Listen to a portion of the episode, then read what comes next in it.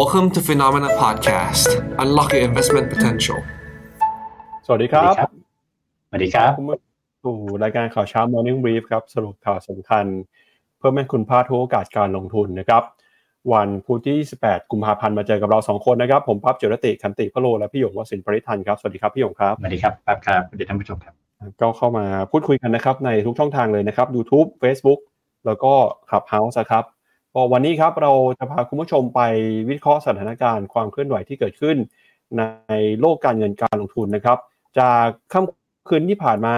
ตลาดหุ้นสหรัฐนะครับ แล้วก็ตลาดหุ้นของยุโรปเนี่ยเริ่มเห็นแรงที่มีการเทคโปรฟิตออกมาบ้างนะครับ โดยเฉพาะในฝั่งของดาวโจนส์นะครับเมื่อวานนี้ติดลบไปประมาณ 0.25%แต่อะไรก็ตามสัญญาณการเติบโตของหุ้นในกลุ่มเทคโนโลยียังคงแข็งแกร่งนะครับ แล้วก็มีข่าวที่น่าสนใจไม่ว่าจะเป็น มุมมองนะครับของตลาดที่มีต่อการใช้นโยบายการเงินของธนาคารกลางสหรัฐเรื่องของการลดดอกเบี้ยในปีนี้นะครับสะท้อนผ่านตัวเลขคนที่เข้ามาประมูลพันธบัตรฐบาลในรอบค่ำคืนที่ผ่านมารวมไปถึงนะครับมุมมองที่สถานการณ์เศรษฐกิจเนี่ยอาจจะเห็นการ soft landing นะครับจากกลุ่ม G20 ที่ออกมาเปิดเผยว่า ปีนี้มองเห็นโอกาสที่เศรษฐกิจโลก จะค่อยๆ ชะลอแบบ soft landingนอกจากนี้นะครับหนึ่งสินทรัพย์ที่เป็นไฮไลท์เลยก็คือคริปโตเคอเรนซีอย่างบิตคอยน์ครับ ในช่วงค่ำคืนที่ผ่านมาราคาขึ้นไปทะลุ 57,000 ดอลลาร์ได้ เป็นการปรับตัวขึ้นมาทำจุดสูงสุด ในรอบประมาณ 2 ปีนะครับ หลายคนมองว่ารอบนี้เนี่ยบิตคอยน์จะกลับขึ้นมา แล้วก็มีโอกาสขึ้นไปทำ all-time high หรือว่าทดสอบจุดที่เคยสูงที่สุดเป็นประวัติการณ์ที่เคยทำไว้เมื่อประมาณ 3 ปีที่แล้วนะครับเราก็จะพาคุณผู้ชมไปดูนะครับมุมมองของผู้จัดการกองทุน แล้วก็วิสัยทัศน์ของนายกนะครับ คุณเศรษฐาบอกว่าอยากจะปั้นตลาดหลักทรัพย์ เป็น Wall Street แห่งอาเซียนด้วยนะครับ ก็เดี๋ยวมาดูกันว่า วันนี้เนี่ยจะมีเรื่องราวมีประเด็นที่น่าสนใจยังไงบ้างครับพี่ยงครับข่าวน่าสนใจทั้งนั้นเลยนะครับ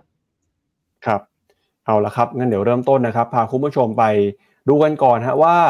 ตลาดหุ้นนะครับในค่ำคืนที่ผ่านมาเคลื่อนไหวตอบรับเป็นยังไงบ้าง แล้วก็ตัวเลขเศรษฐกิจที่สำคัญนะครับที่มีการเปิดเผยเมื่อคืนนี้เนี่ยมีอะไรนะครับ ไปเริ่มต้นกันนะครับกับความเคลื่อนไหวของตลาดหุ้น ในค่ำคืนที่ผ่านมาก่อนครับ เมื่อคืนนี้นะครับในตลาดหุ้นสหรัฐนะครับมีการซื้อขายกันอยู่ในกรอบแคบๆ โดยดัชนีดาวโจนส์ก็มีการปรับตัวย่อลงไปนะครับดาวโจนส์เมื่อคืนนี้ครับติดลบไป 0.25%มาเคลื่อนไหวอยู่ที่ระดับ 38,972 จุดนะครับส่วน S&P 500 เมื่อวานนี้บวกขึ้นมาได้เล็กน้อยครับ 0.17%มาเคลื่อนไหวอยู่ที่ระดับ 5,078 จุด แล้วก็ NASDAQ นะครับเมื่อวานนี้บวกขึ้นมา 0.37%ครับมาอยู่ที่ 16,035 จุดครับ ความเคลื่อนไหวของตลาดหุ้นสหรัฐในค่ำคืนที่ผ่านมานะครับตลาดก็ตอบรับกับตัวเลขเศรษฐกิจนะครับไม่ว่าจะเป็นตัวเลขดัชนีความเชื่อมั่นของผู้บริโภค ในวันพฤหัสบดีนี้จะมีเงินเฟ้อ PCE นะครับแล้วก็รวมไปถึงครับตอนนี้ตลาดก็จับตานะครับเรื่องของการเจรจาในฝั่งของรัฐบาล เพื่อที่จะ ผ่านร่างกฎหมายนะครับงบประมาณเพื่อหลีกเลี่ยงเหตุการณ์โกลเมนชัดดาวนะครับตอนนี้โกลเมนชัดดาวก็ขยับใกล้เข้ามาอีกรอบหนึ่งแล้วนะครับเวลาเขาคุยกันเขาก็คุยกันไปเป็นรอบๆไปผ่านรอบนี้ได้ ก็ดันกฎหมายมีงบประมาณชั่วคราวประมาณ 2-3 เดือน พอครบ 2-3 เดือนก็มาคุยกันใหม่ เป็นแบบนี้มาหลายเดือนแล้วนะครับพี่หยงเดี๋ยวเรามาดูตลาดหุ้นสหรัฐกันหน่อยครับครับเอ่อสักครู่นะครับก็สหรัฐก็เมื่อคืนนะนะครับ ก็ นะครับในฝั่งสหรัฐก็จริงตัวที่ดาวโจนส์มีย่อไปเนาะนะครับแต่ S&P 500 กับ NASDAQ ก็ยังค่อนข้างแฟลตแฟลตนะครับจริงๆเมื่อวานก็ยังไม่ได้คิดว่าถ้าไปดูเชิงราย sector ด้วยเหมือนกันนะนะครับข้างในเนี่ยนะครับในไส้ในในแต่ละ sector เนี่ยก็เรียกว่าไม่ได้มี significant move นะกับกันนะถ้าเราเห็น Russell 2,000 เมื่อวานนะครับหุ้นขนาดเรียกว่า ขนาดเล็กเนาะนะครับกลับมาดีดได้ ซึ่งผมก็แปลกใจนะตื่นเช้ามาคือก่อนนอนเราเห็นตัวเลขเรื่อง consumer confidence ออกมานะครับ แต่ว่ากลายเป็นว่าหุ้นเล็กเนี่ยดีดขึ้นมาได้ พอเรามาดูไส้ในจริงๆเนี่ยนะครับก็จะตัวที่ดีดขึ้นมาได้เลย ก็เป็นก็คือตัวที่ regional bank นะครับ KRX นะครับที่ต้องยอมรับว่าก็ยัง underperform อยู่มากเหมือนถึงถ้าเทียบกับ index ใหญ่นะครับที่เคยมีกังวลปัญหากัน ว่ามีมีเรื่องราวกันต่อไปเรื่อยๆหรือเปล่านะครับ แต่ว่าก็ดูเหมือนว่าเมื่อคืนเนี่ยก็ยังดูฟื้นขึ้นมาได้นะครับอีก sector หนึ่งที่ดีดเข้ามาได้เยอะคือ utilities นะครับก็เป็นตัวแทนของกลุ่มเรียกว่า defensive นะครับแต่ว่าก็ไม่ได้เรียกว่า defensive ก็ไม่ได้ขึ้นยกแผนนะครับฉะนั้นก็ภาพของ mood and tone ตลาด ผมคิดว่าในเมื่อวานเนี่ยก็ยังไม่ได้มีปัจจัยหรืออะไรที่น่ากังวลมากนะครับ ก็ไม่ได้มี big move อะไรที่น่าเซอร์ไพรส์นะครับครับไปดูแผนที่หุ้นกันหน่อยครับที่มีการซื้อขายเมื่อวานนี้นะครับ หุ้นตัวที่ปรับตัวบวกขึ้นมาได้ก็มี Google มี Meta นะครับมี Netflix เมื่อวานนี้บวกขึ้นมาได้ประมาณ 2.3%ครับแล้วก็มีหุ้นของ Apple นะครับขณะที่หุ้นของ NVIDIA Amazon เนี่ยเมื่อวานนี้มีแรงขายออกมาครับแล้วก็มีหุ้นในกลุ่มพลังงานด้วยนะครับที่เจอแรงขายไปนะครับไปดูต่อนะครับที่หุ้นของยุโรปบ้างครับเมื่อคืนนี้ความเคลื่อนไหวของตลาดหุ้นยุโรปดัชนีสำคัญนะครับไม่ว่าจะเป็นยูโรซ็อก50 นะครับยูโรซ็อก600 แล้วก็รวมไปถึงดัคของเยอรมนีนะครับเมื่อวานนี้ส่วนใหญ่บวกขึ้นมาได้ดัคบวกขึ้นมา 0.78 0.76%ฟุตซี่ร้อยอังกฤษย่อลงไปเล็กน้อยครับ 0.02% CAC 40 ฝรั่งเศสบวกขึ้นมา 0.23%ส่วนยูโรซ็อก50 บวกขึ้นมา 0.48%เมื่อวานนี้เนี่ยถ้าดูจากรายดัชนีนะครับดัคของเยอรมนีปิดไปนะครับที่ออทามไฮครับพี่หยงช่วงนี้ยุโรปก็ยังคงเดินหน้าปรับตัวบวกขึ้นมา ในทิศทางเดียวกันกับตลาดหุ้นสหรัฐเลยนะครับ ก็คือออทามไฮอย่างต่อเนื่องเลยครับอืมครับ ก็เรื่องยุโรปก็เป็นอย่างที่เราปรับมุมมองไปตั้งแต่ช่วงปลายปีนะครับ ว่าเรา turn เป็น positive นะครับ มีมุมมองที่เป็นบวกกับยุโรปมากขึ้นนะครับ ก็ยุโรปเนี่ยคือปัจจัยที่ย้อนดีแคป thesis เรานะก็คือเรื่องของการเรื่องเงินเฟ้อลงนะครับ แล้วก็ความมั่นใจของผู้บริโภคดีขึ้นนะครับก็ภาพรวมเศรษฐกิจเนี่ยเหมือนมันไม่ได้โตดีหรอกแต่มัน bottom ไปแล้ว นะครับซึ่งตลาดหุ้นเนี่ยมักจะให้ความสำคัญกับลักษณะของการเขาเรียกว่าทิศทางของการปรับตัวหมายถึงพัฒนาการของเศรษฐกิจนะมากกว่าระดับของการเติบโตนะครับซึ่งก็สะท้อนไปในทั้งในดัชนีหลาย ๆ อย่างนะครับ แต่ก็ตัวที่ยังแลกกาดกว่านะครับก็คือตัวที่เป็นลักษณะของตัวเป็นสต็อกหกร้อยนะครับถ้าเทียบกับสต็อกห้าสิบซึ่งซึ่งเรียกว่าถ้าเราดูกระฉูดนะก็ break เอ่อที่ all-time high ไปนานแล้วนะครับ แต่ว่า ตัวสต็อกหกร้อยที่เราลุ้นๆกันเนี่ยว่าจะผ่านไปได้หรือเปล่านะก็คือสต็อกหกร้อยเนี่ยก็ break นะผมคิดว่าน่าจะค่อนข้างสบายใจแล้วแหละนะครับ ว่าทำ new high ไปได้ละนะครับ ตอนที่มา test high รอบเก่านะถ้าคนดูเทคนิคก็อาจจะเรียกว่าลุ้นๆเสียวๆกันนะครับ แต่ว่าด้วยตอนนี้เนี่ยปัจจัยพื้นฐานที่ค่อยๆดีขึ้นนะแล้วก็ valuation ที่ไม่ได้แพงมากก็ทำให้ภาพรวมมันไปได้ต่อกับยุโรปนะครับ จากตลาดหุ้นยุโรปไปแล้วนะครับ ไปดูที่ตลาดหุ้นเอเชียกันบ้างครับเช้านี้เปิดมาแล้วนะครับดัชนีนิกเกอิ225 ของญี่ปุ่นครับติดลบไป 0.37%ออสเตรเลียนิวซีแลนด์ยังเคลื่อนไหวอยู่ในกรอบแคบๆ ส่วนเมื่อวานนี้นะครับดัชนีหุ้นจีนก็บวกขึ้นมาได้นะครับเซี่ยงไฮ้เซินเจิ้น China A fifty ฮั่งเส็งบวกขึ้นมาได้เกือบ 1%ครับหุ้นไทยเมื่อวานนี้หลังจากขึ้นไปทดสอบ 1,400 จุดได้นะครับ แต่ไม่ผ่านเนี่ยก็ย่อลงมาครับติดลบไป 4 จุดครับพี่ยงอืมครับ ก็ อฝั่งเอเชียเนี่ยย้อนกลับมาดูฝั่งตรงข้ามอันหนึ่งที่อาจจะเป็นปัจจัยกดดันมาระดับหนึ่งก็คือเรื่องของ Dollar Index นะครับเพราะว่าเวลาที่ Dollar Index ถ้า Dollar Index เนี่ยคือมองขึ้นคือดอลลาร์แข็งเนาะนะครับก็ในช่วง week ที่ผ่านมาเนี่ย Dollar Index ก็เรียกว่าเป็นใจนะครับเปิดทางให้กับภูมิภาคฝั่งเอเชีย นะครับคือเอเชียเนี่ยส่วนใหญ่ก็จะชอบดอลลาร์ไม่ได้ชอบดอลลาร์แข็งยกจะยกเว้นญี่ปุ่นนะครับเป็นเป็นความแปลกอยู่คนเดียวนะครับฉะนั้นก็ในช่วงสัปดาห์ที่ผ่านมานะครับก็ Dollar Index อยู่ในทางอ่อนนะครับก็เปิดทางให้ฝั่งเอเชียเนี่ยค่อนข้างไม่มีแรงกดดันนะก็เรื่องจีนของยกเป็นโมเมนตัมเรื่องเดิมนะครับที่ยังมาแบบต่อเนื่องนะครับฉะนั้นก็จะมีความมั่นใจเข้ามาเรื่อยๆนะครับแต่ว่าในเวลาที่ยังมีคนกังขาอยู่นะผมคิดว่าหลายท่านก็ยัง วีวีรอรอนะครับ ก็จะเป็นช่วงเวลาที่แบบนี้แหละนะครับ ซึมขึ้นมาเรื่อยๆนะครับ แล้วก็ผมคิดว่าความต่อเนื่องนะดูสุดนี้ผมผมเคยลากดาวเทรนไลน์อันยาวๆนะครับลากผิดลากถูกว่าไม่รู้นะ ก็ไม่ได้นะครับ แต่ว่าก็ก็ดูเหมือนจะเรียกว่าเริ่มค่อยๆนะนะครับค่อยๆเบรกในเส้นค่าเฉลี่ยหลายๆอย่างหรือเทรนด์ต่างๆ ระยะยาวขึ้นมานะอันนี้เป็นเอชแนนะครับ SSCI นะครับ ไปดูต่อนะครับที่ราคาสินค้าโภคภัณฑ์กันหน่อยครับ ล่าสุดนะครับราคาทองคำตอนนี้เนี่ยซื้อขายกันนะครับอยู่ที่ระดับ 2,031 ดอลลาร์ต่อทรัลล์ครับราคาทองคำก็ปรับตัวบวกขึ้นมานะครับ 0.07%ในช่วงเช้าวันนี้ครับ ส่วนทิศทางของราคาน้ำมันนะครับ WTI ครับ 78 ดอลลาร์ Brent นะครับ 82 ดอลลาร์ครับจะเห็นว่าราคาทองคำเนี่ยปรับตัวบวกขึ้นมานะครับหลังจากที่ค่าเงินดอลลาร์อ่อนค่าลงไปครับ โดยปัจจัยบวกก็มาจากดอลลาร์นะครับที่อ่อน แล้วก็มีแรงหนุนนะครับของนักลงทุนด้วยนะครับที่เข้ามาช็อต covering ทองคำในช่วงนี้ครับส่วนทิศทางของราคาน้ำมันครับราคาน้ำมันดิบ WTI ที่ปรับตัวซื้อขายกันในช่วงนี้เนี่ยเมื่อคืนนี้ก็บวกขึ้นมานะครับตลาดจับตาครับเรื่องของความขัดแย้งในฉนวนกาซานะครับว่าจะมีการเจรจาหยุดยิงเมื่อไหร่ แล้วก็รวมไปถึงนะครับนักทุนคาดหวังว่ากลุ่ม o p e ปแล้วก็ o p e ป Plus อาจจะมีการขยายเวลา การลดกำลังการผลิตน้ำมันออกไปนะครับทำให้ราคาน้ำมันปรับตัวบวกขึ้นมาได้ในช่วงนี้ครับครับแล้วราคาน้ำมันก็เป็นลักษณะของค่อย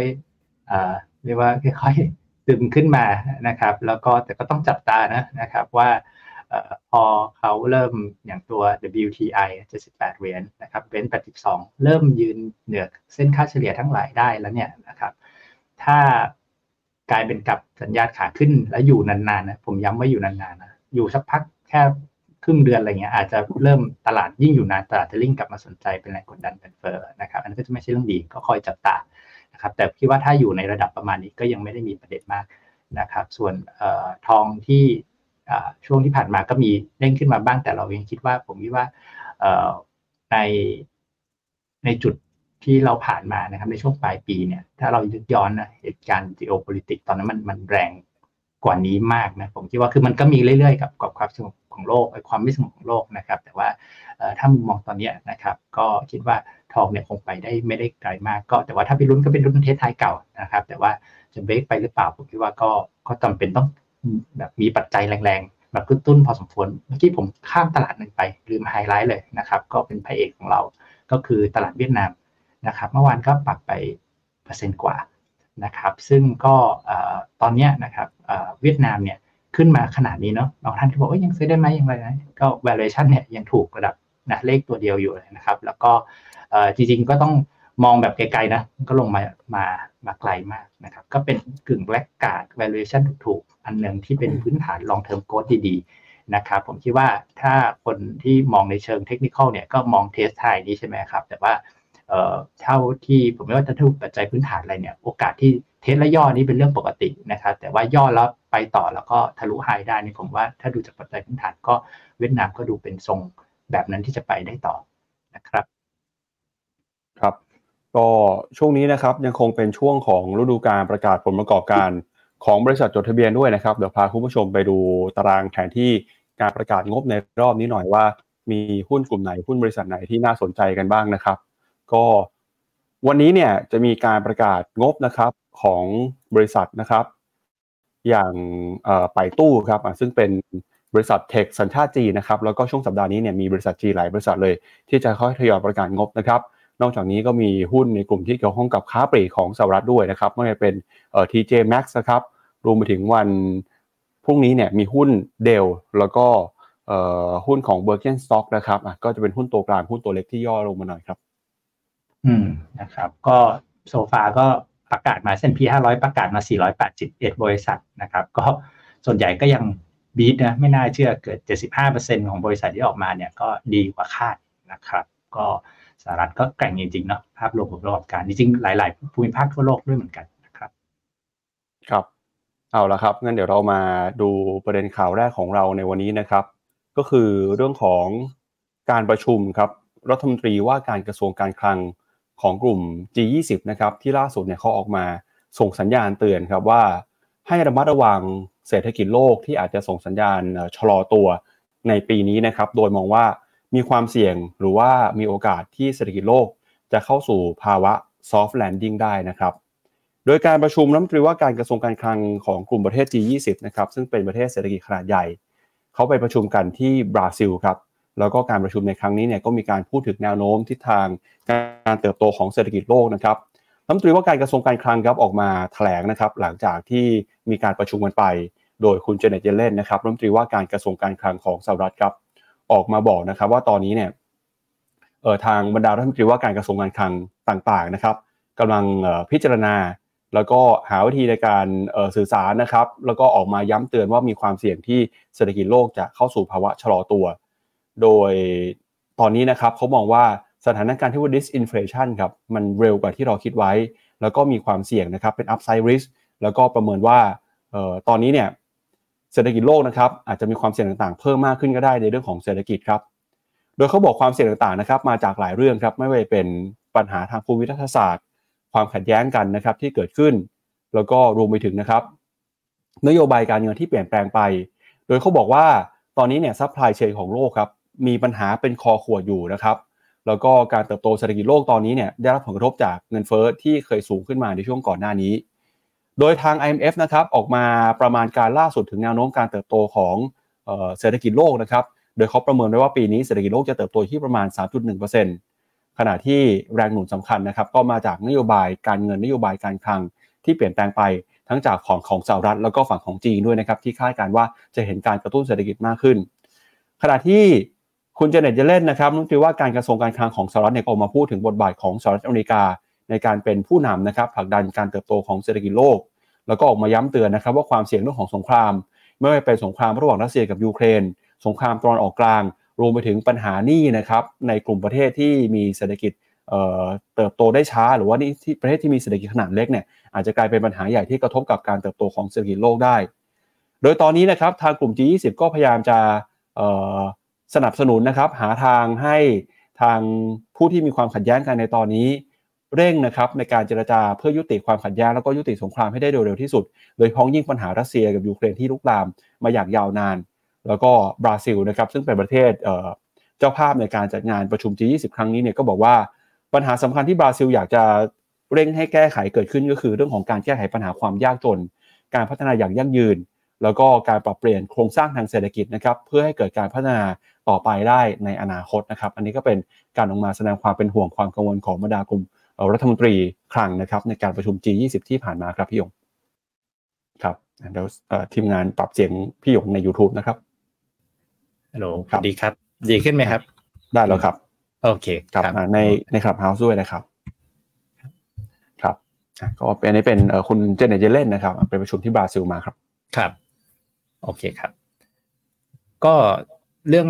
soft landing เนาะนะครับ ถ้าติดตาม strategy เรากันมาตลอดเนี่ยนะครับ บน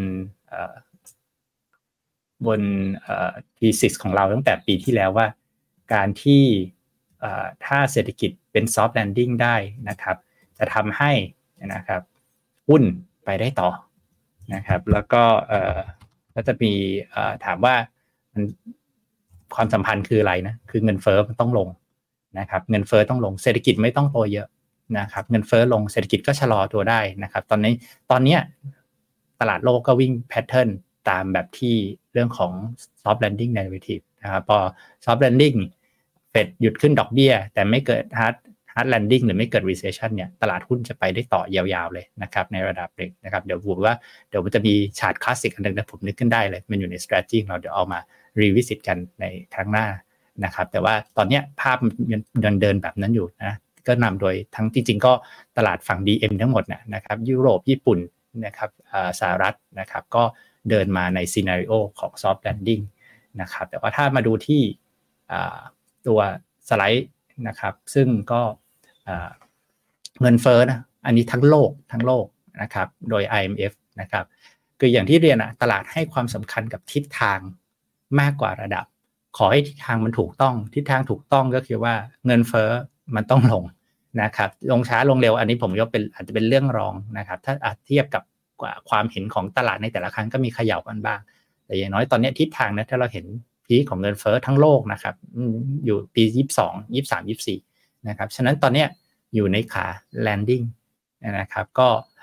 ซึ่งก็จะเป็นผลบวกนะกับตัวตลาดการเงินทั้งหลายนะครับ ได้ครับอันนี้เป็นตัวเลขเงินเฟ้อนะครับที่ออกมาคล้ายกันจาก IMF นะครับไปดูข้อมูลถัดไปนะฮะคือเรื่องของมุมมองการประชุมธนาคารกลางสหรัฐกันบ้างนะครับ ก็พอแบบนี้เนี่ยในครั้งหน้าเนะแน่นอนก็จริงๆ ตอนนี้ตลาดค่อนข้างแน่นอนแล้วแหละว่าคงไม่คัดนะครับ แต่อย่างที่เรียนว่าพอไม่คัดเนี่ย แต่เงินเฟ้อมันยังดูเรียกว่าคือ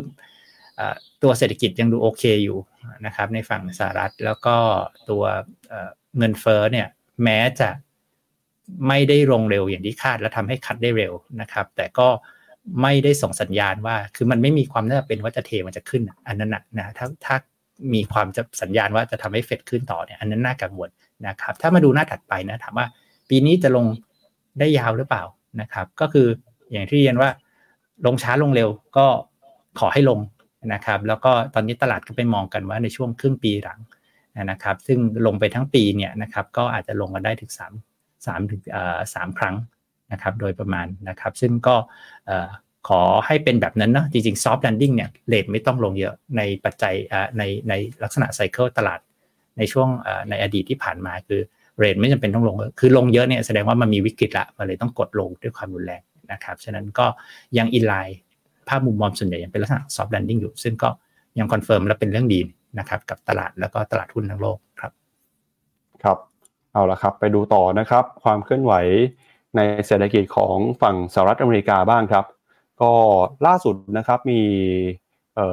การออกมาเปิดเผยข้อมูลตัวเลขเศรษฐกิจที่สำคัญในช่วงนี้นะครับ ไม่ว่าจะเป็นเดชนีความเชื่อมั่นของผู้บริโภค ยอดคำสั่งซื้อสินค้าคงทนนะฮะโดยล่าสุดเนี่ยนะครับ Conference Board ครับออกมาเปิดเผยนะครับ ตัวเลขดัชนีความเชื่อมั่นของผู้บริโภคครับ โดยจะเห็นว่าในเดือนกุมภาพันธ์ที่ผ่านมานะครับดัชนีความเชื่อมั่นของผู้บริโภคสหรัฐ ปรับตัวลงมาเป็นครั้งแรกครับในรอบประมาณ 4 เดือนนะครับท่ามกลางความกังวลเกี่ยวกับเรื่องของแรงงาน แล้วก็ปัจจัยทางการเมืองในสหรัฐนะครับโดยดัชนีความเชื่อมั่นผู้บริโภคในรอบนี้เนี่ยลงมาสู่ระดับ 106.7 นะครับในเดือนกุมภาพันธ์ก็ต่ำกว่าที่นักวิเคราะห์คาดไว้ครับแล้วก็เป็นตัวสะท้อนนะครับว่า ตอนนี้ผู้บริโภคเริ่มมีความกังวลต่อสถานการณ์เศรษฐกิจในปัจจุบัน รวมไปถึงในอีก 6 เดือนข้างหน้าด้วยนะครับแล้วก็สถานะการเงินส่วนบุคคลการจ้างงานเนี่ยตอนนี้ก็เริ่มมีความระมัดระวังในการใช้เงินกันมากขึ้นนะครับ ขณะที่ตัวเลขยอดคำซื้อสั่งซื้อสินค้าคงทนของสหรัฐนะครับ ก็ที่วิเคราะห์จากยอดคำสั่งซื้อสินค้าประเภทเครื่องบินรถยนต์แล้วก็เครื่องจักรขนาดใหญ่ที่มีอายุตั้งแต่ 3 ปีขึ้นไปเนี่ยจะเห็นว่าตอนนี้ยอดคำสั่งซื้อสินค้าคงทนนะครับเริ่มส่งสัญญาณชะลอตัวลงไปครับปรับตัวลงไป 6.1%ในเดือนมกราคมนะครับเป็นการปรับตัวลงมามากที่สุด นับตั้งแต่เดือนเมษายนปี 2563 แล้วก็นักวิเคราะห์นะครับคาดการว่าจะลดลงไปนะครับเป็นการปรับตัวลงมามากกว่าที่ตลาดคาดการเอาไว้ด้วยครับก็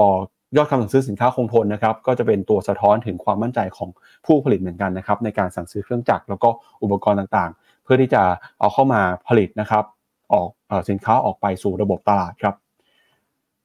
อีกหนึ่งตัวเลขที่น่าสนใจในช่วงนี้นะครับก็คือความเคลื่อนไหวของตลาดตราสารหนี้ครับพี่ยงก็ในช่วงนี้เนี่ยสหรัฐนะครับเขาก็มีการประมูลพันธบัตรในรอบใหม่นะครับ ปรากฏว่าตัวเลขการประมูลพันธบัตรในรอบใหม่เนี่ยเป็นการสะท้อนครับถ้าดูจาก swap contract เนี่ยเป็นตัวสะท้อนถึงความมั่นใจของตลาดที่มีต่อการใช้นโยบายการเงินนะครับ โดยตัวเลขล่าสุดนะครับบ่งชี้ว่า นักลงทุนในตลาดตราสารหนี้เขาเชื่อครับว่าปีนี้เนี่ยทางสหรัฐอเมริกาอาจจะมีการลดดอกเบี้ยนะครับไม่น้อยกว่า 3 ครั้งครับสะท้อนผ่านตัวเลขนี้นะครับเดี๋ยวชวนพี่หยงไปดูหน่อยฮะก็เป็นเอ่อเฟดเรทคัตครับสำหรับเอ่อตัวเลขนะครับที่ใช้วิเคราะห์เพื่อที่จะตัดสินใจนะครับในการปรับเปลี่ยนตราสารหนี้ช่วงนี้นะครับ ครับ ก็เอ่อตอนนี้ตลาดก็เมื่อกี้บอกว่าสามครั้งนะ แต่ว่าถ้าคิดเป็น basis point คือประมาณว่ากี่เปอร์เซ็นต์เนี่ย ก็ประมาณ 80 basis point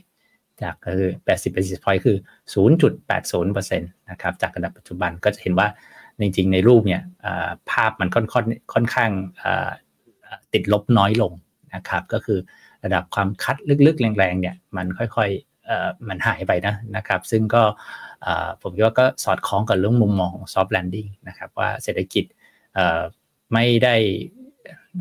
น่ากังวลมาก แต่ว่าเงินเฟอ้อก็ไม่ได้ลงเร็วอย่างที่คาดนะครับฉะนั้นก็จริง ๆ ก็พอพอเป็นแบบนี้มันก็ไม่ได้มีปัญหากับตลาดหุ้นมากเท่าไหร่นะครับ ครับขณะที่มุมมองของเเดี๋ยวไปดูตัวเลขนี้อันหนึ่งครับพี่หยง อันนี้เป็นบอลยูอายุเจ็ดปีนะครับ ครับก็จริงๆบอลยูระยะยาวก็เป็นมุมมองที่ตัวสะท้อนเรื่องของดิบอกหลายอย่างนะครับ มุมมองสะท้อนเรื่องเงินเฟ้อนะครับ real yield นะครับ แล้วก็เรื่อง demand supply นะครับ ก็เห็นว่ามันก็จะเป็นทิศทางเดียวกับตัวตัวในระยะสั้นเหมือนกัน เมื่อกี้เราเห็นว่ามุมมองของการลดดอกเบี้ยน่าจะน้อยลงนะครับ มุมมองของระยะยาวเนี่ยก็ปรับเพิ่มขึ้นเหมือนกันนะครับ ก็ตัว 7 ปีนะนะครับ ก็ขึ้นมาที่ 4.5%แล้วนะครับ ครับ ไปดูกันต่อกับมุมมองของผู้บริหารจาก Goldman Sachs นะครับ คุณเดวิดโซโลมอนครับอ่าเมื่อวานนี้เรารายงานกันไปกับมุมมองของผู้บริหารจาก JP Morgan นะครับ คุณเจมี่ไดมอนด์ล่าสุดเนี่ยตอนนี้บรรดาผู้บริหารในภาคการเงินของสหรัฐนะครับ ก็ออกมาแสดงความกังวลกันอย่างต่อเนื่องเลยครับ หลังจากเมื่อวานนี้คุณเจมี่ไดมอนออกมาเตือนนะครับว่าความเสี่ยงมีหลายเรื่องนะแล้วก็เรื่องของ soft landing เนี่ยก็ยังอยู่ในคาดการณ์อยู่คุณเดวิดโซโลมอนนะครับจาก Goldman Sachs ก็ออกมาบอกเช่นกัน บอกว่าตอนนี้เนี่ยเริ่มเห็นสัญญาณแล้วนะครับว่า การบริโภคการจับจ่ายใช้สอยอาจจะส่งสัญญาณชะลอตัวลงไป แล้วก็มีความเสี่ยงเหมือนกันครับที่สถานการณ์ soft landing เนี่ยจะเกิดขึ้นในเศรษฐกิจสหรัฐนะครับโดยเขาบอกว่าสถานการณ์ตอนนี้คือคนใช้เงินแบบ paycheck to paycheck ก็คือใช้เงินหมดไม่มีเงินเก็บเลยนะครับแล้วก็เป็นตัวบ่งชี้ว่า ความเสี่ยงเนี่ยมันยังมีความไม่แน่นอนนะ เพราะว่าคนเนี่ยมีรายได้ไม่เพียงพอกับรายจ่ายทำให้ไม่สามารถมีเงินเหลือเก็บได้นะครับ โดยเขาเตือนว่าทิศทางการใช้นโยบายการเงินในช่วงที่ผ่านมา อัตราดอกเบี้ยที่ขึ้นสูงนะครับ แล้วก็รวมถึงเงินเฟ้อเนี่ยเริ่มส่งผลกระทบนะครับ แล้วก็ผลกระทบนี้อาจจะลากยาวกว่าที่หลายคนคาดการเอาไว้ก็ได้ โดยก็เห็นโอกาสการลงทุนนะครับในฝั่งของ private credit แล้วก็บอกว่าตอนนี้เนี่ย สินทรัพย์ต่างๆ ที่เกี่ยวข้องกับหนี้นะครับอาจจะเป็นสินทรัพย์ที่มีความน่าสนใจว่าให้ผลตอบแทนได้โดดเด่นในปีนี้ก็ได้ครับ อืม น่าสนใจคือเราเพิ่งเห็นข่าวเรื่องของ G20 พูดถึง soft landing นะแต่ว่าผมว่าโลกนี้มันก็เป็นอย่างนี้เรื่องปกตินะครับ ว่า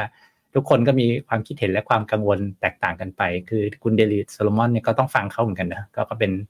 CEO ของ Goldman Sachs นะครับ ก็จริงๆ ก็คือมุมมองเขาก็คือ concern เรื่องคือตอนนี้ตลาดมอง soft landing เป็น consensus แหละต้องบอกแบบนั้นนะครับ ก็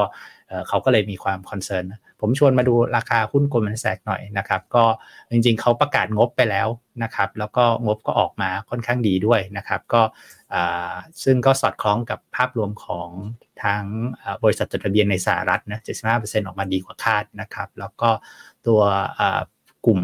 ธนาคารโดยรวมก็ออกมาดีกว่าคาดนะครับแล้วก็ตัวหุ้น Goldman Sachs เองเนี่ยก็ perform นะครับก็ถือว่าแม้อาจจะแน่นอนนะถ้าเทียบกับดัชนี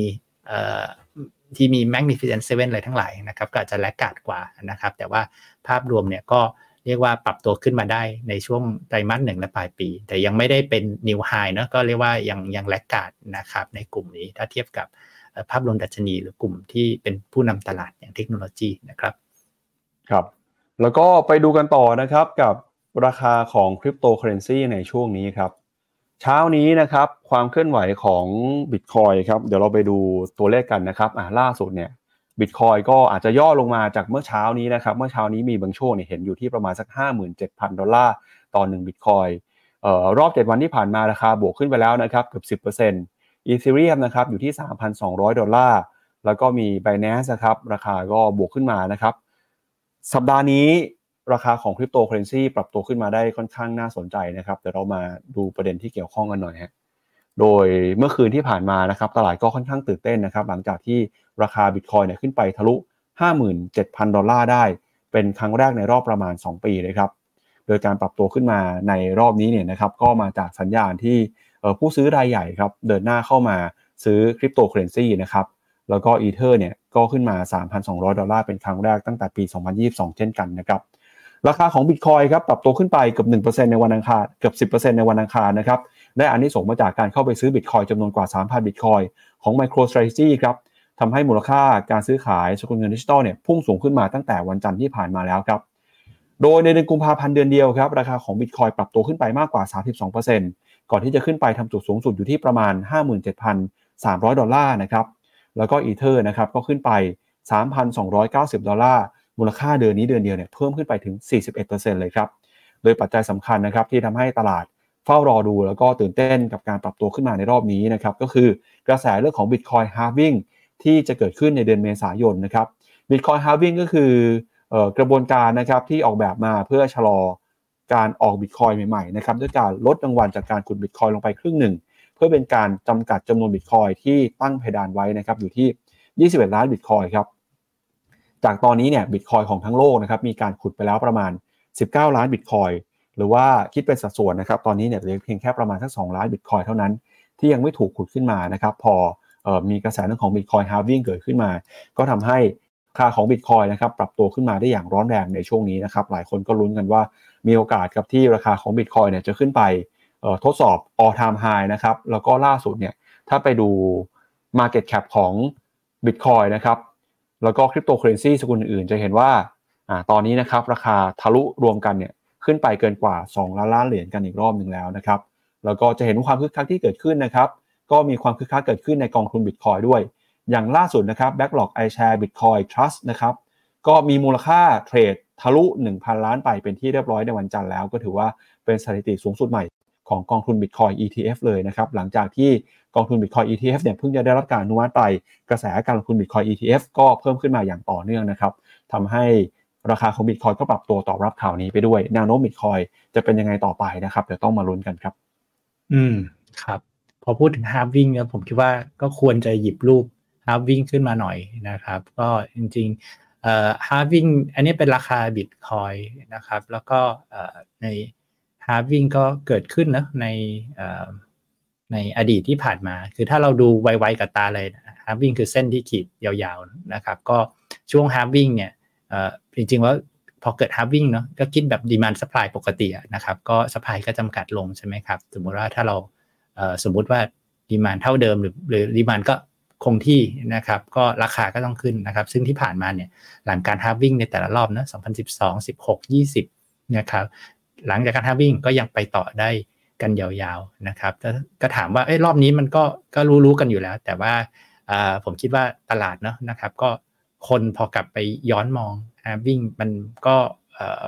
มันก็ดู convincing จริง ๆ นะครับ ว่า halving เนี่ยจะเป็นตัวที่ขับเคลื่อนราคานะครับให้เป็นเทรนด์ขาขึ้นได้ในรอบใหญ่ ๆนะครับ ก็รอบนี้ยิ่งมี ETF มาช่วยด้วยเนาะนะครับ ผมคิดว่าก็มีความน่าสนใจอยู่นะครับ ครับ ก็จากกระแสประเด็นนะครับ เรื่องของคริปโตเคอร์เรนซีไปแล้วนะครับ ก็จริงๆมีคุณผู้ชมอาจจะอยากรู้เรื่องของกองทุนที่ทาง Finnomena เคยแนะนำนะครับ ที่ได้ประโยชน์จากคริปโตเคอร์เรนซีครับเดี๋ยวให้พี่หยงอัปเดตหน่อยได้ไหมครับว่าตอนนี้เนี่ยกองทุนนี้นะครับให้ผลตอบแทนเป็นยังไงบ้างหลังจากที่ราคาของ Bitcoin คริปโตเคอเรนซีปรับตัวขึ้นมาอย่างร้อนแรง แล้วก็สำหรับใครที่มีอยู่นะครับ มีคำแนะนํำยังไง ใครที่อยากจะซื้อ ตอนนี้อาจจะไม่ใช่โอกาสในการเข้าไปซื้อแล้วนะครับพี่หยงอัปเดตหน่อยตอนนี้กองทุนนี้เป็นยังไงบ้างครับ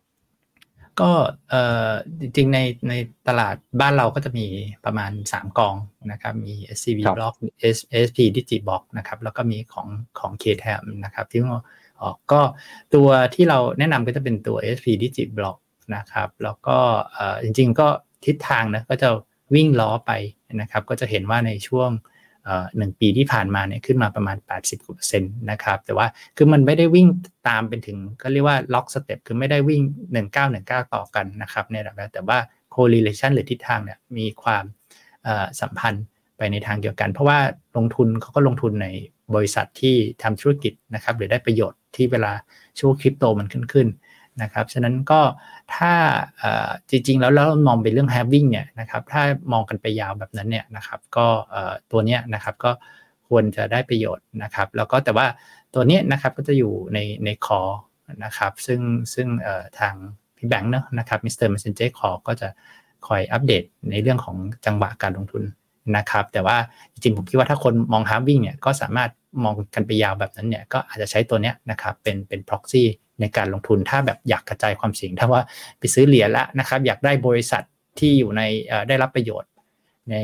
ธุรกิจบล็อกเชนด้วยนะครับ ก็ลองพิจารณาตัวนี้เป็นการกระจายเพิ่มอีกนะครับ แต่อย่างอย่างที่เรียนนะก็วิ่งไปในทิศทางเดียวกัน พอสมควรนะครับ ครับ จากกระแสนะครับเรื่องของคริปโตเคอร์เรนซีไปแล้วครับ พาไปดูข่าวของ Apple หน่อยฮะในช่วงเช้าที่ผ่านมาสำนักข่าวบลูเบิร์กนะครับ มี การออกมาเปิดเผยครับโดยอ้างแหล่งข่าวของ Apple นะครับบอกว่าตอนนี้เนี่ย Apple ได้ตัดสินใจ ยกเลิกโครงการพัฒนารถยนต์ไฟฟ้าอัตโนมัตินะครับซึ่งมีการดำเนินงานภายในมามากกว่า 10 ปีครับโดยเขาใช้ชื่อว่าโปรเจกต์ไททันนะครับหลังจากที่พิจารณาแล้วเนี่ยว่ามีความเป็นไปได้หลาย ๆ อย่างนะครับที่อาจจะไม่สามารถสอดคล้องหรือว่าผลักดันโครงการนี้ให้ดำเนินต่อไปได้นะครับ โดยเขาระบุนะครับว่า ข้อมูลนะครับว่าคุณเจฟฟ์วิลเลียมเนี่ยซีอได้แจ้งพนักงานในส่วนโครงการไททันนี้ที่มีอยู่ประมาณ 2,000 คนว่าจะยกเลิกโครงการพัฒนาดังกล่าว บรรยากาศก็เต็มไปด้วยความประหลาดใจตกใจนะครับ โดยเอ่อ Apple เนี่ยมีการวางแผนย้ายพนักงานส่วนใหญ่ในโครงการนี้ไปอยู่ภายใต้ แผนพัฒนา AI ของออโครงการใหม่ ส่วนพนักงานที่รับผิดชอบด้านฮาร์ดแวร์ของรถยนต์นะครับแล้วก็การออกแบบรถเนี่ยอาจจะ โยกย้ายไปที่แผนกอื่นหรือว่าอาจจะมีการปลดพนักงานออกไปด้วย โดยข่าวโครงการการพัฒนารถยนต์ไฟฟ้าของ Apple นะครับมีออกมาเรื่อยๆเลยครับแต่ก็เป็นข่าวที่เกี่ยวกับปัญหาภายใน แล้วก็มีปัญหาเรื่องของผู้บริหารระดับสูงลาออกรวมถึงโครงการก็มีการปรับสเกลอยู่หลายครั้งนะครับจากการทำรถยนต์ทั้งคันก็ลดลงมาเป็นทำซอฟต์แวร์ แล้วก็มีการกลับไปกลับมานะครับจนทำให้ล่าสุดเนี่ยก็ถือว่ามีข่าวอัปเดตว่าโครงการนี้สุดท้ายแล้วอาจจะไม่สามารถออกมาได้แล้วก็อาจจะยกเลิกไปในที่สุดนะครับกับโครงการผลิตรถยนต์ไฟฟ้าของ Apple ในตอนนี้ครับพี่ยง อืมนะครับ ก็เอ่อรถยนต์ไฟฟ้านะ แม้จะเป็นเทรนด์ที่ที่เอ่อที่ดีกับโลก แล้วก็เป็นเทรนที่ผมคิดว่ามันมา แต่ว่าถ้าเราไปดูดูนี่ดูตัวราคาหุ้นไวๆนะสมมติว่าคือผมดูไม่ได้พูดถึง Apple นะ แต่ว่าพูดถึงอย่างกองทุนที่ยกตัวอย่างเป็นเป็น proxy นะครับ SCB EB ซึ่งก็ไปฟีดนะไปลงใน ETF ที่ของ c r a n Shares นะครับหรือว่าตัวย่อชื่อ k a นะ K A R S นะครับก็จะเห็นว่าโอ้โหที่ทางราคาเนี่ยของตัว ETF ที่เป็น proxy ของกลุ่ม EV ทั้งโลกเนี่ยนะครับและธุรกิจที่เกี่ยว EV ก็เรียกว่าหนักหนาเอาการอยู่นะครับแม้ขนาดตลาดจะใหญ่ขึ้น แต่การแข่งขันก็อีกเรื่องหนึ่งนะครับผู้ชนะผู้แพ้มันมีอยู่นะครับฉะนั้นก็อย่าไปดูแค่เรื่องว่าขนาดตลาดนะเทรนคนซื้อเยอะขึ้นหรืออะไรนะครับ ก็จริงๆการแข่งขันผู้เล่น เรียกว่าอย่างหนักๆ อย่างตัวแรงๆ อย่าง BYD เนี่ยก็ก็เข้มเหลือเกินนะจนฝั่งตอนนี้ฝั่งตะวันตกเนี่ยก็เริ่มว่ามองกันว่า BYD เนี่ยจะเป็นตัวเต็งตัวเรียกว่าตัวตึงของการแข่งขันนะครับในศึก EV รอบนี้นะครับครับเอาละครับงั้นเดี๋ยวเรามาดูราคาหุ้นรถยนต์ไฟฟ้าช่วงนี้กันหน่อยครับพี่หยกเป็นยังไงบ้างนะครับ ช่วงที่ผ่านมาก็เราเห็นว่าราคารถยนต์ไฟฟ้าราคาหุ้นเนี่ย ปรับตัวลงมาอย่างต่อเนื่องเลยนะครับ แม้ว่าจะมีข่าวว่ายอดขายรถยนต์ไฟฟ้า ปรับตัวขึ้นมาได้ดีก็ตามไปดูที่เทสลากันก่อนตัวแรกนะครับเดี๋ยวพี่ยงสลับหน้าจอไปดูภาพชาร์ตกันนิดนึงครับ ได้ครับเทสลานะครับ ก็เอ่อเทสลาเองก็ตอนเนี้ยบางสำนักเนาะเราดูราคาหุ้นนะครับ ผลประกอบการที่ออกมาแย่กว่าคาดนะครับ แล้วก็พอรู้แล้วว่าสภาพเอ่อเรียกว่าการแข่งขันของของในในกลุ่มนี้นะครับ กับคนที่ เรียกว่าเป็นผู้นำในฝั่งตะวันตกเนี่ยนะครับก็เหนื่อยมากๆนะอีลอนมัสถ้าเราไปดูคอมเมนต์เมื่อหลายปีก่อน ต่อคอมเมนต์ต่อ BYD กับวันนี้นะครับโทนมันเปลี่ยนไปเยอะนะครับ ก็หลายปีก่อนก็คิดว่าแบบโอ้ของ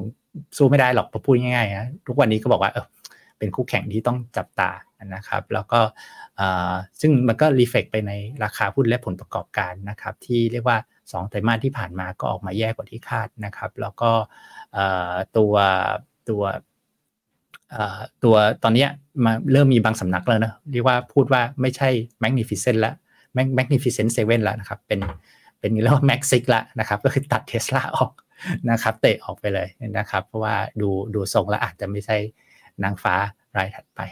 นะครับ ครับไปดูหุ้น BYD ไปดูหุ้นจีน ฝั่งจีนบ้างครับว่าเป็นยังไงบ้างกับรถยนต์ไฟฟ้าครับอะครับนะครับ ก็นี่ BYD นะครับ ก็เอ่อภาพเนี่ย ผมคิดว่า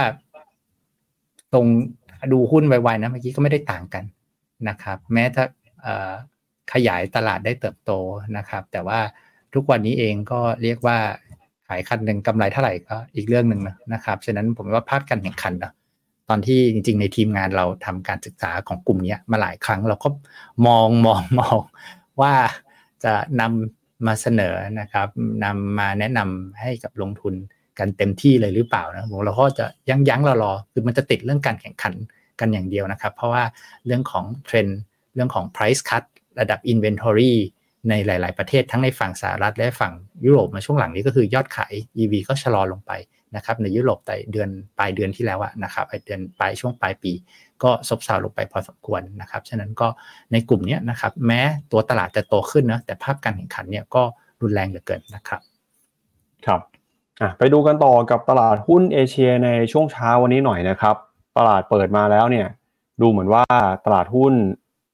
ญี่ปุ่นนะครับ วันนี้อาจจะเริ่มปรับตัวลงไปบ้าง โดยดัชนีนิกเกิ225 ลดลงไป 0.3%ฮะ อีกหนึ่งตลาดที่น่าสนใจคือตลาดหุ้นของเกาหลีใต้นะครับล่าสุดซื้อขายกันอยู่ที่ 2,637 จุด วันนี้บวกขึ้นมาได้ประมาณ 0.5%เมื่อวานนี้เนี่ยเรามีการรายงานข่าวกันไปเรื่องของความพยายามจากทางการเกาหลีใต้ ที่จะเข้ามากระตุ้นเศรษฐกิจนะครับกระตุ้นการลงทุนผ่านมาตรการแรงจูงใจต่างๆเนี่ยที่เรียกว่าเป็นมูลค่า corporate value value up program นะฮะ หลังจากที่ทางกรตเกาหลีใต้นะครับออกมาเปิดเผยมาตรการการกำกับดูแลการปรับปรุงนะครับที่ได้แรงบันดาลใจมาจากกรุชของญี่ปุ่นครับเพื่อทำให้มูลค่าของบริษัทจดทะเบียนท้องถิ่นเนี่ยที่มีราคาต่ำกว่ามูลค่าแท้จริง ปรับตัวเพิ่มสูงขึ้น แล้วก็จัดการกับปัญหาที่เรียกว่า Korea discount นะครับหรือว่าส่วนลดที่เกิดขึ้นในตลาดหุ้นเกาหลีใต้ครับโดยมาตรการการเพิ่มมูลค่าองค์กรนะครับมุ่งเน้นให้ผลตอบแทนกับผู้ถือหุ้น ผ่านสิ่งจูงใจต่างๆ ไม่ว่าจะเป็นสิทธิประโยชน์ทางภาษี รวมไปถึงนะครับสนับสนุนให้บริษัทจดทะเบียน จัดทำแล้วก็เปิดเผยแผนในการเพิ่มมูลค่าบริษัทด้วยความสมัครใจด้วยนะครับ CNBC บอกว่ามาตรการของเกาหลีใต้ครั้งนี้ครับเน้นย้ำถึงขั้นตอนที่รัฐบาลเกาหลีใต้กำลังดำเนินเพื่อเพิ่มมูลค่าตลาดหุ้นโดยตลาดหุ้นของเกาหลีใต้นะครับ ก็กำลังจะเดินหน้าปรับตัวเติบโตขึ้นไปเนี่ยโดยเศรษฐกิจของเกาหลีใต้ก็ถือว่ามีความสำคัญนะครับมีเศรษฐกิจขนาดใหญ่เป็นอันดับที่ 4 ของเอเชีย โดยบรรดานักวิเคราะห์เนี่ยก็มองว่าตลาดหุ้นเกาหลีใต้ ตอนนี้ซื้อขายกันอยู่ต่ำกว่ามูลค่าที่แท้จริง ทำให้บางครั้งเนี่ยก็ถูกว่าเป็นโคเรดิสคาครับ โดยมาตรการนี้นะครับจะมีขึ้นเพื่อให้นักทุนสถาบันรวมไปถึงกองทุนบำเหน็จบำนาญแล้วก็กองทุน ETF นะครับ แล้วก็สนับสนุนให้รายย่อยครับ สามารถเข้ามาลงทุนได้ง่ายขึ้น แล้วก็จะมีการจัดทำดัชนีเพิ่มเติมด้วยนะครับ ที่เรียกว่า Korea Value Up Index สำหรับนักทุนสถาบัน กองทุนนี้จะคล้ายๆกับดัชนี Prime อ่อ 150 ของญี่ปุ่นนะครับที่ประกอบด้วยบริษัทจดทะเบียนในตลาดหลักทรัพย์โตเกียว ที่รับการคัดสรรอย่างดีจำนวน 150 แห่งครับแล้วก็บริษัทที่เข้ามารวมอยู่ในการทำดัชนีครั้งนี้เนี่ยจะเป็นบริษัทใหญ่นะครับ อย่างไรก็ตามนักวิเคราะห์ก็กังวลครับว่ามาตรการของเกาหลีใต้ในครั้งนี้อาจจะไม่สามารถเกิดประสิทธิภาพเหมือนกับตลาดหุ้นของญี่ปุ่นได้ เพราะสิ่งที่เกาหลีใต้มีแต่ญี่ปุ่นไม่มีนะครับก็คือ บริษัทที่เรียกว่าแชโบครับซึ่งเป็นบริษัทครอบครัวขนาดใหญ่นะครับ แล้วก็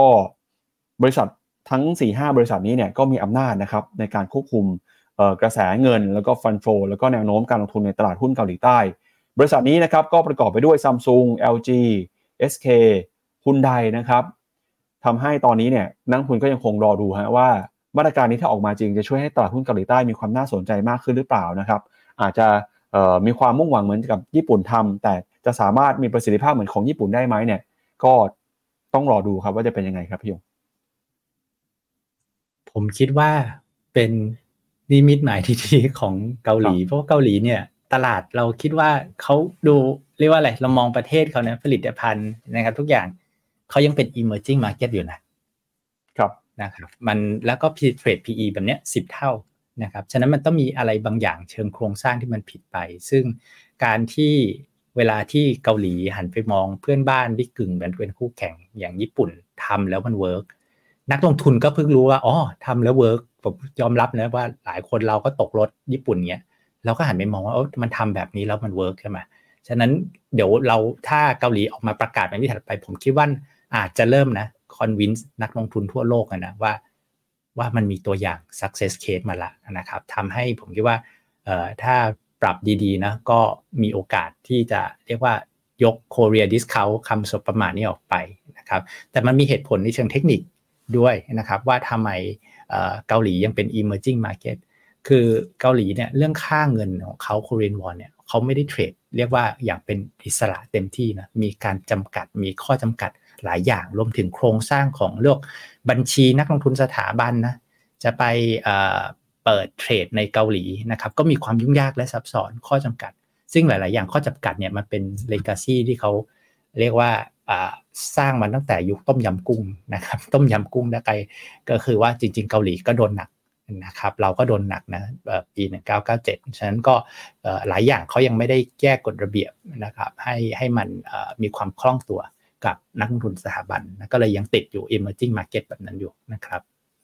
ครับเดี๋ยวไปดูข้อมูลของตลาดหุ้นเกาหลีใต้ประกอบกันหน่อยนะครับ ว่าปัจจุบันนี้เนี่ย ดัชนีตลาดหุ้นของเกาหลีใต้มีความน่าสนใจมากน้อยแค่ไหนนะครับ มูลค่าถูกแพงเป็นยังไงให้พี่ยงไปดูนะครับ ครับผม ตอนนี้นะครับเกาหลีนะครับก็เรียกว่าเทรดนะ EPS อยู่ที่มีนในช่วง 10 ปีนะครับอยู่ประมาณ 10 เท่านะครับนี่คือเป็นตัวเลขที่แบบว่า ประเทศที่ดูนวัตกรรมยอดเยี่ยมเลยไม่น่าจะเจอแบบนั้นนะครับ แต่ว่าตอนนี้เนี่ยนะครับเกาหลีนะครับ e a r n i n g นะครับซึ่งเป็นการประมาณการเนอะนะครับในปีนี้กับปีหน้านะครับปีนี้คือเส้นสีดำปีหน้าคือเส้นสีฟ้าตรงกลางนะครับก็จะมีแก็บค่อนข้างเยอะแก็บที่ว่านั่นก็คือโอกาสการเติบโตนะครับในช่วงปีนี้นะครับ ซึ่งก็จริงๆก็แก็บที่ห่างขนาดนี้ก็มาจากผลของเรื่องของการ turn around ของเรียกว่า เซมิคอนดักเตอร์ในชิปนะครับในฝั่งเกาหลีนะครับแล้วก็ซึ่ง earnings growth driver ยังมานะครับแต่ว่าต้องยอมรับว่าโมเมนตัมของการปรับประมาณการในช่วงเดือน 2 เดือนที่ผ่านมานะ slope ของเส้นดำกับเส้นฟ้าเนี่ยมันแผ่วลงนะครับก็อาจจะดึงให้ราคาหุ้นเนี่ยยังไม่ได้ฟื้นตัวไปไปไปเรียกว่า ทำ high กลับขึ้นไปนะครับ แต่ว่าผมคิดว่าเรื่องของ thesis เนี้ยก็ยังอยู่นะครับ เรื่องของการ turnaround ของ semicon นะครับในฝั่งเกาหลี ก็ยังคิดว่ายัง valid อยู่นะครับ ตามที่เราติดตามตัวเลขต่างๆนะครับ ครับ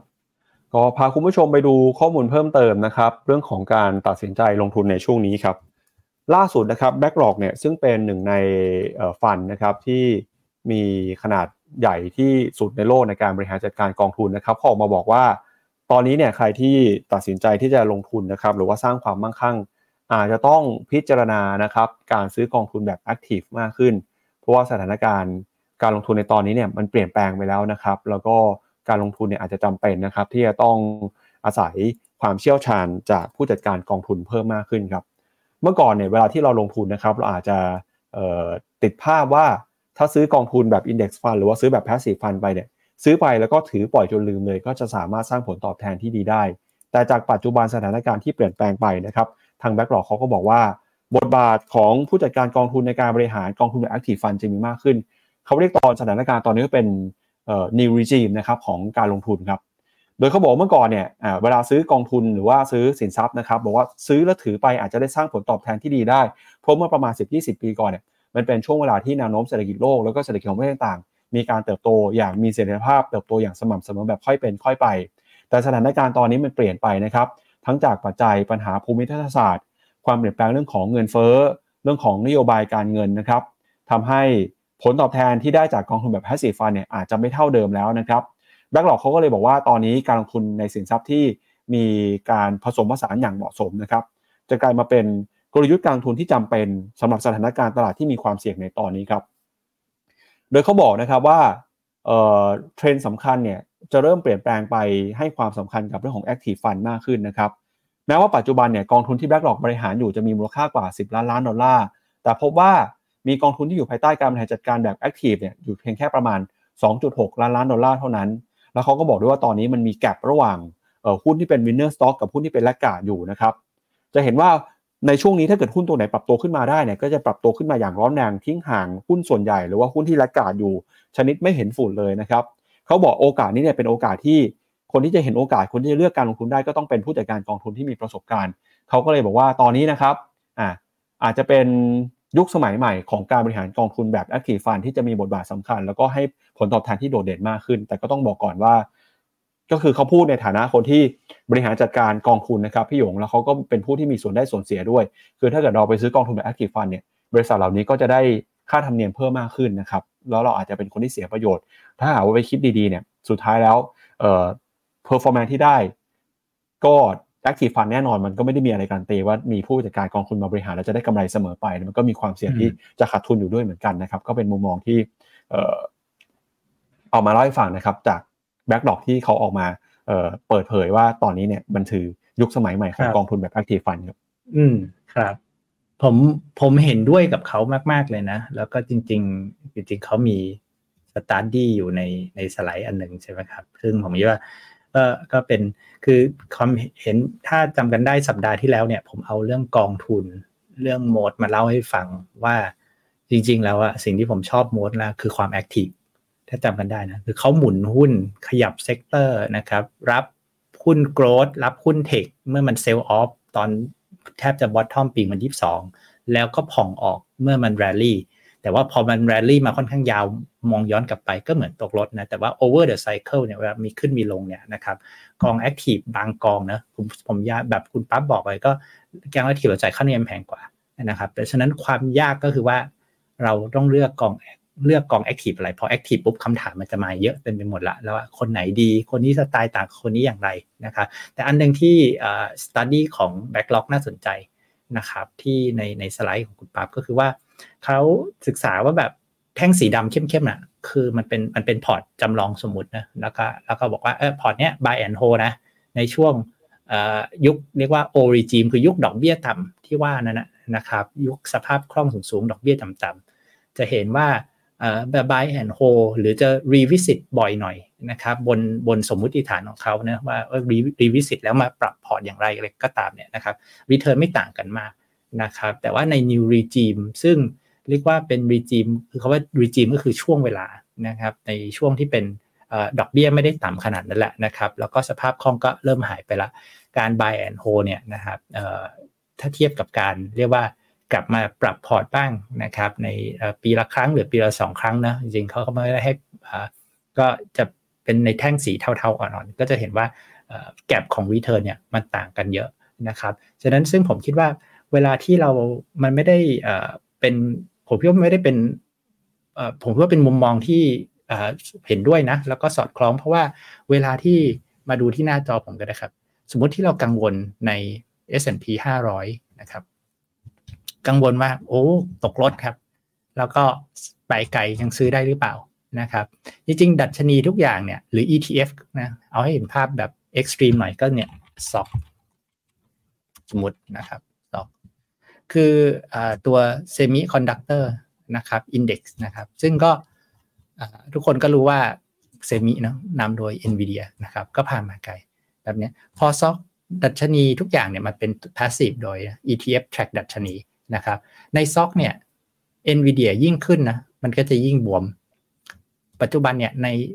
SOX ก็คือซึ่งเป็น ETF ตัวหลักนะ iShare Semi ETF เนี่ยก็จะเป็นตัวที่หลาย ๆ บลจที่ทำกองเซมิไปลงนะครับกองกอง passive พวกนี้พอมันยิ่งใหญ่เนี่ยหลักก็คือเขาลงตามเกียร์ตาม Market Cap ยิ่งใหญ่มันก็ passive ก็จะปล่อยไหลไปแบบนั้นนะครับเรียกว่าปล่อยคล้ายๆเหมือนปล่อยเล็ด profit run อะนะครับแล้วก็มันจะไปหดอีกทีคือตอนนี้มันลง นะครับในขณะที่ถ้าเป็นลักษณะของกอง active fund manager นะก็จะมีการเรียกว่าเอ้จังหวะนี้คำถามคือว่า ถ้าดูตาม market cap มันคือ 10%สมมตินะในในเอาเอาซ็อกเป็นเบนช์มาร์กนะครับถามว่าควรจะทริมไหมควรจะลดไหมนะครับฉะนั้นก็เรียกว่า active fund เนี่ยนะครับที่เรียกว่าจ่ายค่าธรรมเนียมแพงหน่อย เพราะว่าจริงๆมันมีคนทำงานอยู่ แล้วก็มีคนช่วยคิดช่วยตัดสินใจให้นะครับฉะนั้นอย่างที่สัปดาห์ที่แล้วนะผมเอา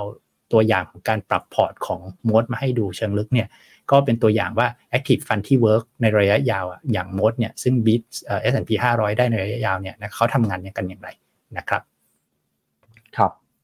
ไปอ่านคอมเมนต์คุณผู้ชมกันหน่อยนะครับ ก่อนที่ไปดูข่าวเรื่องของคุณเศรษฐาครับคุณเศรษฐาบอกว่า